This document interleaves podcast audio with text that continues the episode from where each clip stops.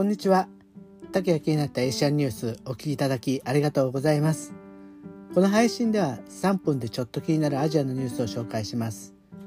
提供は竹セブンに住んで人生が変わったラジオです。今日はシンガポールプロゲーマー6人八百長で大会出場停止処分のニュースをお知らせします。シンガポール時事によりますとシンガポールのゲーム e スポーツリサジェンスのなどの、えー、プロゲーマー6人が違法ネット賭博で相手チームにお金をかけわざと負けて負けたとして主催団体から6ヶ月から3年の出場停止処分を受けたことがストレートタイムで報じられました。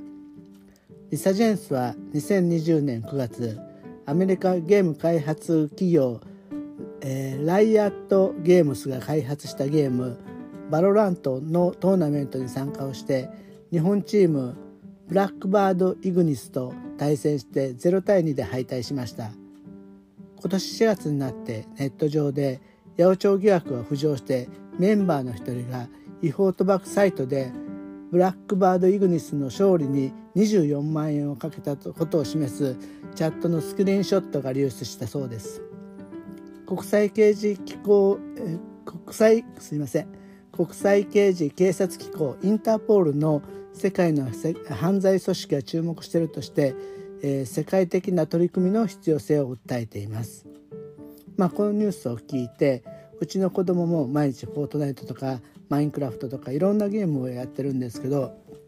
まあすごい身近なゲーム身近な娯楽としてオンラインゲームって定着してきたと思うし時々ね課金をしてお金もしっかり動いてると思うんですよね。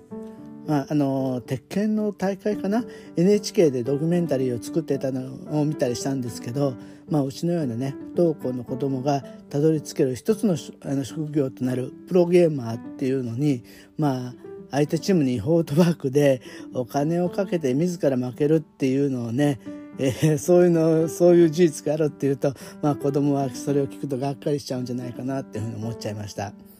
まあ、違法賭博となればねインターネットで仮想空間で行われるっていうだけにねちょっとややこしいと思って思います。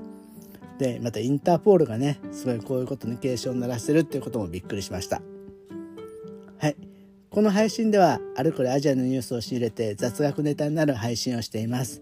ぜひフォローして日々の小ネタにお使いください。お聴きいただきありがとうございました。